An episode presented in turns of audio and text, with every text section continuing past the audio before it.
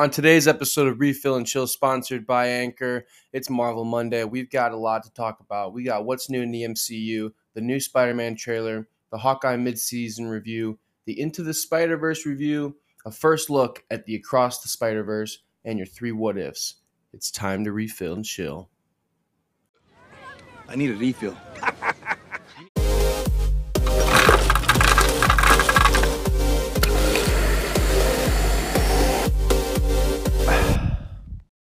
Welcome back, Refill Nation. It's another beautiful Marvel Monday here on Refill and Chill. I'm your host, Dylan Fields. Let's get right to it, guys. We have a lot to unpack, but let's start right back where we left off with what's new in the MCU.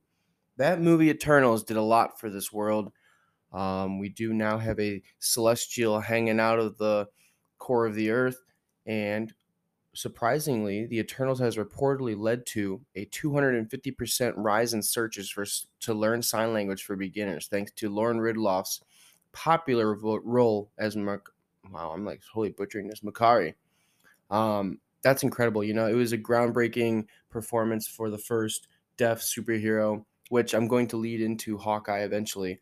Um, but it's just so cool to see that Marvel is expanding its uh, audience, looking for new markets to target new uh, people to watch.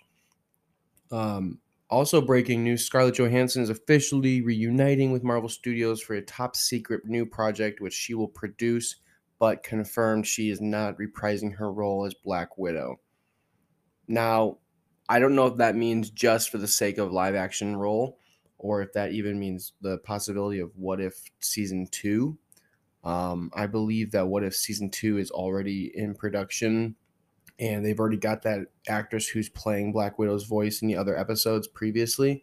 So I guarantee we won't see her as the Scarlet Witch any more, or the Scarlet Witch, the Black Widow anymore. Um, but hey, welcome back, Scarlett. We missed you. Uh, Paul Rudd was named sexiest man alive, and wow, that is boosting his freaking ego. Let me tell you, um, he is going to get business cards that says Paul Rudd, sexiest man alive. He says he's never going to let that go. Um, kind of cool though. Ant Man being the sexiest man alive. We are two weeks away from No Way Home, and boy, I was chomping at the bit for that trailer. And when we got that trailer, all I can say was it was everything I wanted except seeing Andrew and Tobey. But hey, if they were to show us Andrew and Tobey, there'd be no reason to go to the movie, right? For anyone who's not a big fan. Um, but if you're a big fan like us, we're always going to go regardless. So it was great to see that new trailer with all the new updated looks of the uh, villains like Green Goblin, Electro, the Lizard, Doc Ock, and to get some other info um, like Doctor Strange saying, you know, I can't control them. They're coming in. I can't stop them. You know, I don't know if that's talking about the villains or other threats to the multiverse or even just Andrew and Tobey. Um, there's a lot of questions that are going into this new movie, and I cannot wait for it. We already have our tickets secured for opening night, Thursday, December 16th. Um, I mean, I'm not going to sleep the night before. I'm so excited for that movie. Hawkeye is amazing. If you haven't started Hawkeye, I don't know what you're waiting for because it is incredible. Starts off right where we left in 2012. A flashback to the Loki invasion with a Chitauri. We see young Kate Bishop, who is Hailee Steinfeld, older. She's with her mother and her father in their penthouse apartment suite, and she looks out the window and sees the Chitauri destroying the city, and Clint Barton is throwing arrows left and right, jumping off buildings, and that inspired her to be a hero. And she wanted a bow and arrow. Flash forward to 2020. Ooh, 2020, let's see, 2025. They really haven't confirmed if it was 24 or 25. I think it's the Christmas of 25 though. And she's, you know, showing her great archery skills, breaks down a big tower at her college, gets kicked out of school, runs into Clint Barton because she's wearing her his Ronin suit that was auctioned off um, in a secret um, underground black market auction um, there's a lot of shady shit going on in the first episode. We meet Kate Bishop's mother, who's played by Vera Farmiga, who I don't trust one bit. I think she's going to be one of the big bosses of this episode or this series, one of the big villains. Um, she's got a fiance who ended up being Tony Dalton's character, who is Jack, um, the swordsman. They want you to believe that he's the bad guy in this series, but I truly think he's going to come out and be like, "No, I'm on your side. Like he's the good guy." Um, in the comics, I think the swordsman was one of Clint Barton, like the Ronin characters, um, like mentors. So I feel like in episode four, as we go into the next week, they're going to uh, know each other from the past, or Clint's going to recognize him. Um, but the biggest introduction to this series, other than Lucky the Pizza Dog, is Echo. Holy shit. She is awesome. And this pretty much just confirms everything that we've been looking forward to with the crossover between Marvel's Daredevil with Kingpin. Kingpin is finally making his way into the MCU. Um, Maya's in the comics, Maya's father worked for Kingpin, and when her father was killed, Kingpin adopted Maya. And in this show specifically, Hawkeye, Maya's father is killed by we see a flashback of Ronin killing her father, and there is a character called Uncle who grabs her cheek and laughs, and it sounds a lot like Vincent D'Onofrio's voice from Daredevil when he played Kingpin in that show. Uh, there's other things that lead to it other than Maya's connections to Kingpin. The Tracksuit Mafia, they work for Kingpin. And in the flashback, when Maya's father was killed, he was at the Fat Man Auto Shop. Fat Man. Kingpin's the biggest man in the freaking universe.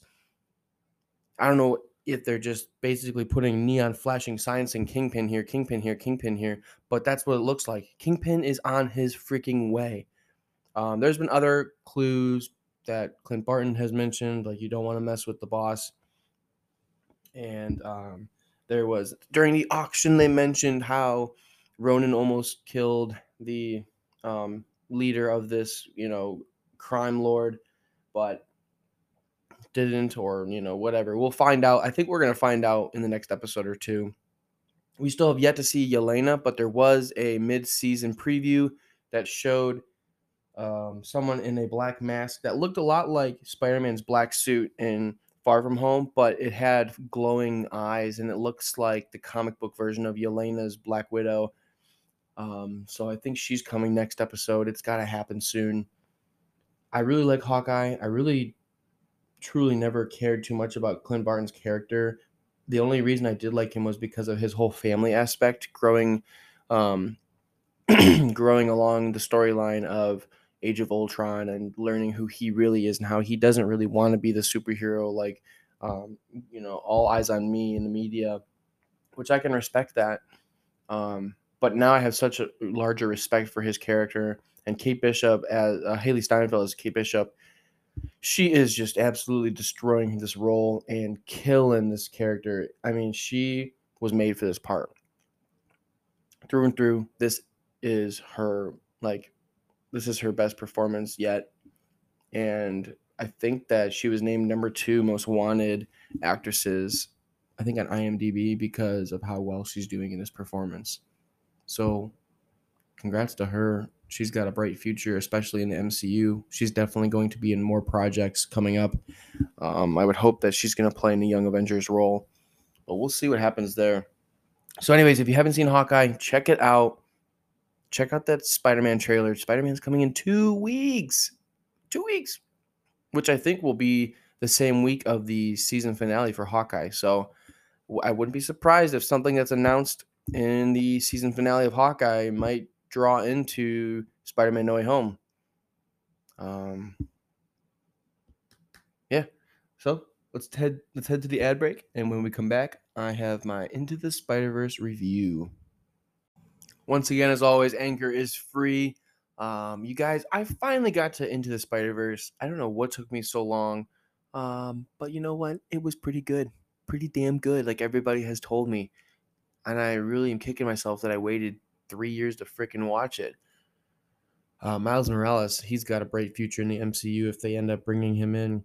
I think that uh, he could be just what the MCU needs in terms of passing on the torch for Tom Holland's character. I do believe Tom Holland will have a couple more movies. Um, Amy Pascal, one of the leaders of the Sony team, has said they are looking forward to another trilogy of Spider Man. And I believe that they want Tom Holland to be it. But as Tom Holland has says, you know, if there's to ever be another movie beyond this, that it would be a lot different from what we have seen. And I think he is just alluding to that No Way Home literally is figuratively and physically No Way Home. They are not going back to the MCU. We are crossing into that Spider Verse. So that's why I finally took the time to watch this movie. And I thought it was incredible.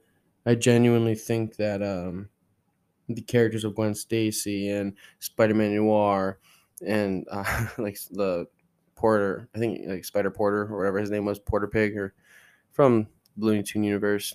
All those characters were so cool. Kingpin, obviously, like now I'm on a Kingpin kick. I'm watching Daredevil finally. It just took me forever to get to that as well. Um, I'm trying to learn more about his character, and it was cool to see him as the big bad, or to see Dr. Olivia Octavius and the Green Goblin. They're all just different variants of these characters that we've known and loved throughout the years. What an experience, though. And then, ironically, I finished the movie, and two hours later, Across the Spider Verse, a new first look of the movie, the um, the sequel to the first one, came out. So that was perfect timing for me. If if not, um, that was awesome. A lot to look forward to the first glimpse was him and Gwen Stacy going through this portal. So now that the multiverse is open, I wonder if this is going to take place after the events that has happened um, due to Loki, due to No Way Home, due to everything that we've seen with these Nexus events. And I wonder now if we're going to see Miles Morales on live screen, live action. That would be cool. That's all I got for Into the Spider Verse and Across the Spider Verse. It's time for the three what ifs, the random questions that wrap up the show. Number one, what if Thanos was right and he explained that he was on our side all along? This goes back to Eternals and how Thanos, you know, delayed the celestial invasion. Um, you know, what if he knew all along that this was the only way to save our planet or the galaxy, really, um, or the universe, really? Um, seeing in Hawkeye, uh, you know, wrote down on that bathroom sink, Thanos was right. Really makes me wonder, like, what people mean by that.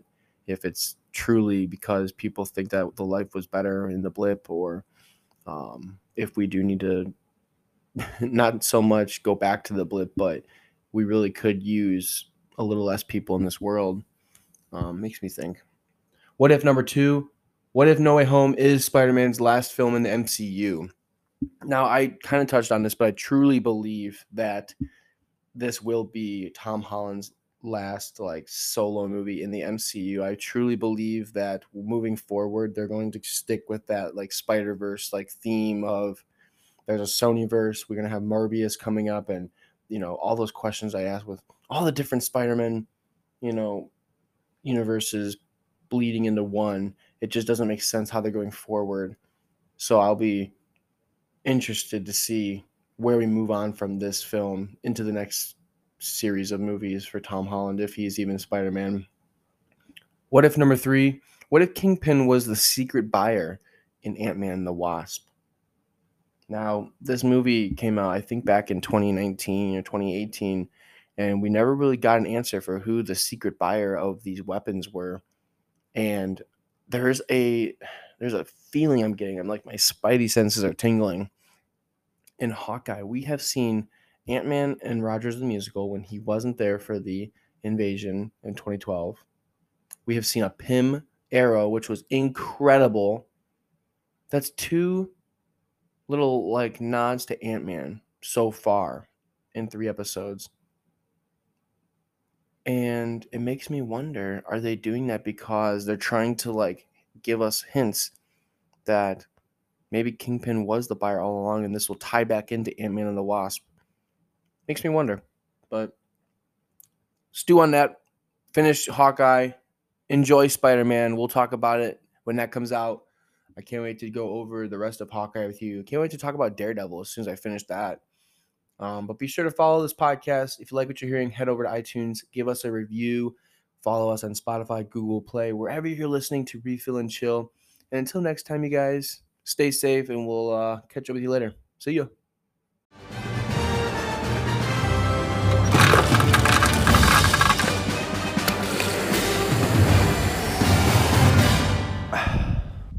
Chill out, dickwad.